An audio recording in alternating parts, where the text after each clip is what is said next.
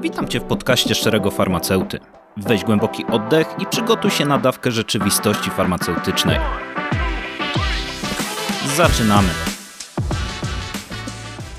Witajcie drodzy słuchacze w pierwszym odcinku To Ciekawe. Dzisiaj biorę na tapetę temat, który jest ciekawy i intrygujący. Mowa o ayahuasce, która zyskuje na popularności, ale również budzi wiele pytań i kontrowersji. Zanim jednak zagłębicie się razem ze mną w ten fascynujący świat, chciałbym Was serdecznie przywitać i podziękować za to, że jesteście razem ze mną. Dzięki, jesteście naprawdę w porządku. Celem dzisiejszego odcinka jest przybliżenie Wam zarówno historycznego, kulturowego, jak i naukowego kontekstu ayahuaski. Dowiecie się, jakie jest potencjalne zastosowanie, jakie badania prowadzi się w tej dziedzinie. Opowiem Wam o ceremonii przyjmowania eliksiru oraz o wrażeniach osób, które zdecydowały się na to. Spróbuję odpowiedzieć na pytanie, czy ayahuasca to tylko narkotyk i czy zasługuje na taką etykietę. Czy jest to coś więcej, coś co ma potencjał terapeutyczny i duchowy? Na te i inne pytania postaram się odpowiedzieć właśnie w dzisiejszym odcinku. Zapraszam. Kilka słów o ayahuasce. Ayahuasca to napój psychoaktywny, tradycyjnie używany w ceremoniach i praktykach duchowych przez rdzenne społeczności Amazonii. Nazwa ayahuasca pochodzi z języka Kuehua, gdzie aya oznacza ducha lub przodka, a łaska oznacza lianę. W dosłownym tłumaczeniu ayahuasca to liana dusz lub liana duchów. Napój jest najczęściej przygotowywany z dwóch głównych składników: liany Banisterioptis capi i liści Psychotria viridis lub innych roślin zawierających substancje o nazwie DMT, czyli dimetylotryptaminę. W kulturach rdzennej ludności Amazonii ayahuasca jest używana w celach duchowych, jako narzędzie do komunikacji z duchami i innymi wymiarami rzeczywistości. Jest również elementem praktyk leczniczych i jest często używana pod nadzorem doświadczonych szamanów lub innych duchowych przewodników. Napój ten jest integralną częścią różnych tradycji i rytuałów i jest głęboko osadzony w kulturze rdzennej ludności Amazonii. Historia i rola w tradycjach kulturowych. Ayahuasca ma bogatą i złożoną historię, która sięga setek, jeśli nie tysięcy lat. Trudno jest dokładnie określić, kiedy i jak zaczęła być używana, ale znaleziska archeologiczne i relacje etnograficzne sugerują, że praktyki związane z ayahuaską były obecne w różnych kulturach Amazonii od bardzo długiego czasu. W kulturach rdzennej ludności Amazonii ayahuasca nie tylko jest napojem czy substancją psychoaktywną. To narzędzie duchowe, które używają szamani inni duchowi przewodnicy w ceremoniach i rytuałach. Jest ona często używana jako tak zwany most do innych rzeczywistości, umożliwiający kontakt z duchami przodków, roślin i zwierząt, a także z różnymi wymiarami duchowymi. Ayahuasca jest również uważana za lek, używany do leczenia zarówno fizycznych, jak i duchowych dolegliwości. Tradycyjnych społecznościach ceremonie z użyciem ayahuaski są często integralną częścią procesu diagnozy i leczenia chorób. Wiele społeczności wierzy, że ayahuasca może pomóc w oczyszczeniu ciała i umysłu oraz wyjście z różnych form cierpienia. W kontekście duchowym ayahuasca jest używana do osiągnięcia głębokich stanów medytacyjnych i duchowych przeżyć. Jest to substancja, która otwiera tak zwane trzecie oko i umożliwia podróże do innych stanów świadomości. Tradycyjnych praktykach ceremonie ayahuaskowe są zazwyczaj prowadzone w nocy i mogą trwać naprawdę długo, wiele godzin, często z udziałem muzyki, śpiewu i innych elementów rytualnych. W ostatnich latach zainteresowanie ayahuaską rozprzestrzeniło się poza Amazonię, przyciągając uwagę badaczy, artystów i poszukiwaczy duchowych z całego świata. To jednak rodzi pytanie o etykę upowszechnienia praktyk, które są tak głęboko osadzone w kulturze i historii rdzennej ludności Amazonii.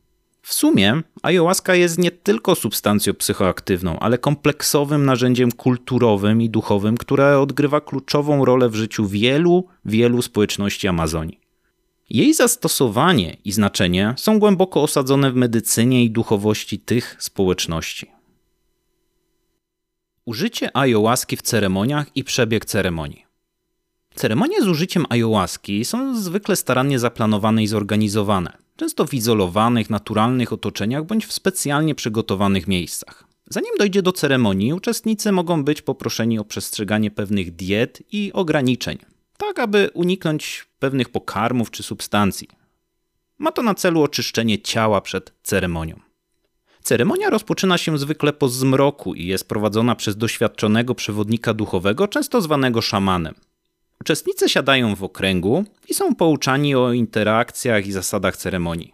Następnie każdy otrzymuje porcję napoju. Po wypiciu uczestnicy mogą doświadczać różnych stanów świadomości, wizji i emocji. W tym czasie szaman lub przewodnik używa różnych narzędzi takich jak śpiew, muzyka czy modlitwa, aby kierować i pomagać uczestnikom w nawigacji przez ich wewnętrzne przestrzenie. Reakcje na ayahuaskę są bardzo indywidualne i mogą się różnić. Niektórzy opisują intensywne wizje i halucynacje. Mogą też doświadczać głębokich emocji oczyszczeń, przemyśleń i wglądów dotyczących ich życia, relacji czy celów. Po kilku godzinach efekty ayahuaski zaczynają słabnąć. To czas na refleksję i często na dzielenie się doświadczeniami z innymi uczestnikami. W zależności od tradycji przewodnika, ceremonia może skończyć się wspólną modlitwą, pieśnią czy też indywidualnymi rozmowami z szamanem. Warto dodać, że ayahuasca jest intensywną substancją i nie zawsze doświadczenia są przyjemne lub łatwe do zrozumienia. Niektórzy ludzie doświadczają nudności, wymiotów czy innych dyskomfortów fizycznych, które jednak często są interpretowane jako część procesu oczyszczenia i uzdrowienia. Ceremonia kończy się, gdy wszyscy uczestnicy są w stanie wrócić do normalnego stanu świadomości. Zaleca się czas na odpoczynek, integrację doświadczeń. Ten czas może trwać kilka dni, a może nawet kilka tygodni. Ceremonie z użyciem ayahuaski są głęboko osobistymi, często transformującymi doświadczeniami, które mają różne implikacje dla różnych ludzi. Są one szanowane i traktowane z wielką powagą w kulturach, w których są praktykowane, i dla wielu osób stanowią ważny element duchowej i osobistej eksploracji. Skład chemiczny. Jednym z najważniejszych składników chemicznych jest DMT, czyli dimetylotryptamina. Jest to silny halucynogen, DMT jest głównym składnikiem w liściach Psychotria viridis, jednej z dwóch głównych roślin używanych do przygotowania właśnie ayahuaski. Druga roślina, Banisteriopsis capi, zawiera alkaloidy takie jak harmalina czy harmyna. Te alkaloidy działają jako inhibitory monoaminooksydazy, co oznacza, że zapobiegają rozkładowi DMT. DMT wpływa na mózg poprzez interakcje z receptorami serotoninowymi 5-HT. To prowadzi do szeregu efektów, począwszy od wizualnych halucynacji, aż po głęboką introspekcję i duchowe przeżycia. Co ciekawe, DMT ma również zdolność do zmiany wzorców fal mózgowych. Niektórzy naukowcy sugerują, że to może mieć związek z tak zwanymi innymi stanami świadomości.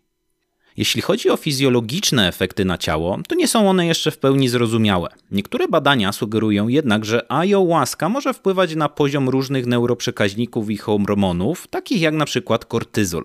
Warto również zauważyć, że jak każda substancja psychoaktywna, ayahuasca nie jest wolna od ryzyka. Obejmują one potencjalne interakcje z lekami oraz ryzyko tzw. Tak zespołu serotoninowego, a nawet ryzyko pogorszenia istniejących zaburzeń psychicznych. Zastosowanie medyczne i badania. Choć ayahuasca była używana przez setki lat w kontekście kulturowym i duchowym, to dopiero niedawno zaczęła przyciągać uwagę naukowców zainteresowanych jej potencjalnymi zastosowaniami medycznymi. Jednym z najbardziej obiecujących obszarów badań jest jej wpływ na zaburzenia psychiczne takie jak depresja czy PTSD, czyli zespół stresu pourazowego. W jednym z badań stwierdzono, że ayahuasca może prowadzić do znaczących redukcji objawów depresji. Warto jednak podkreślić, że te badania są dopiero na małą skalę i wstępne. Istnieje również ryzyko związane z użyciem ayahuaski. W literaturze naukowej opisano przypadki, w których osoby z istniejącymi już zaburzeniami psychicznymi doświadczyły pogorszenia swojego stanu. Jest również duże ryzyko interakcji z innymi lekami i substancjami. Krótka analiza prawna i status ayahuaski w różnych krajach. Jeżeli chodzi o status prawny, to jest on zróżnicowany w zależności od kraju. W krajach, w których jest to tradycyjna praktyka jak Peru czy Brazylia, jej użycie jest często uregulowane i dozwolone w określonych kontekstach. W Stanach Zjednoczonych DMT jest substancją zakazaną. Jednak istnieją pewne wyjątki dla grup religijnych, które używają ayahuaski w kontekście swoich praktyk.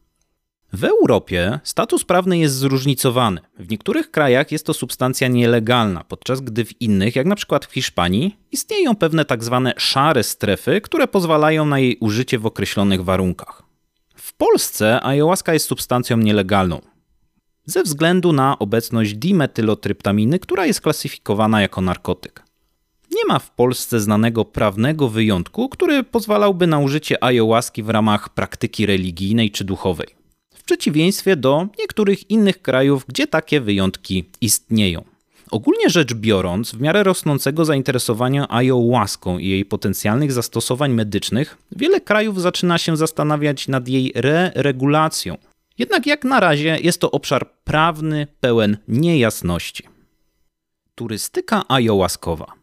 Turystyka ayahuaskowa stała się zjawiskiem coraz bardziej popularnym, zwłaszcza w krajach Ameryki Południowych jak Peru, Brazylia i Kolumbia.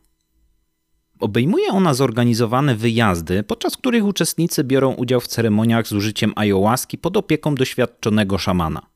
Dla wielu ludzi główną atrakcją jest możliwość głębokiego doświadczenia duchowego i osobistego. Uczestnicy często szukają uzdrowienia, oczyszczenia, a także głębszego zrozumienia samych siebie oraz świata dookoła. Jednak turystyka ayahuaskowa nie jest wolna od kontrowersji. Krytycy zarzucają, że rosnąca popularność tego zjawiska prowadzi do eksploatacji kulturowej i duchowej. Zarzuca się również, że nie wszyscy szamani oferujący te usługi są rzeczywiście doświadczonymi czy kompetentnymi osobami w tym temacie. Istnieje również kwestia wpływu masowej turystyki na lokalne środowisko i społeczności. Bezpieczeństwo jest również istotnym aspektem. Ayahuasca jest przecież mocną substancją psychoaktywną i jej użycie bez odpowiedniego przygotowania i odpowiednich warunków może być po prostu niebezpieczne. Ponadto nie każdy jest dobrym kandydatem do takich praktyk ze względu na swój stan zdrowia i przyjmowane leki. Turystyka ayahuaskowa to złożone zjawisko z wieloma implikacjami od duchowych, kulturowych, poetyczne i prawne.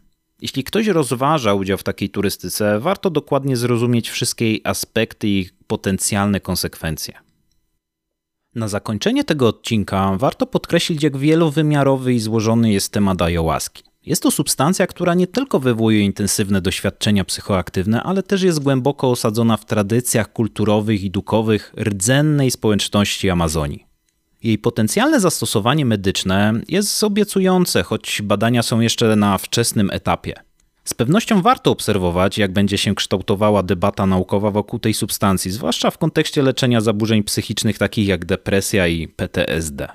Pod względem prawnym status ayahuaski jest skomplikowany i zróżnicowany w zależności od kraju. Ta zmienność świadczy o tym, jak różnorodne są opinie i perspektywy na jej temat. Tym odcinku próbowałem pokazać różne aspekty związane z ayahuaską, ale to jest jedynie wierzchołek góry lodowej. Dlatego zachęcam do dalszej edukacji i badania tematu już na własną rękę. Pamiętajcie jednak, zachowajcie odpowiednią ostrożność i szacunek dla kulturowego i duchowego kontekstu, w którym ayahuasca jest używana. Po więcej takich ciekawych treści zapraszam Cię na moją stronę internetową szczeryfarmaceuta.pl. Dzięki za odsłuchanie dzisiejszego odcinka. Jeśli chcesz mnie wspierać jako twórcę, jako farmaceutę, to polub, subskrybuj mój podcast na platformie, z której właśnie korzystasz. Zawsze możesz postawić mi również wirtualną kawę. Zapraszam Cię na mój Instagram Szczery Farmaceuta i do usłyszenia.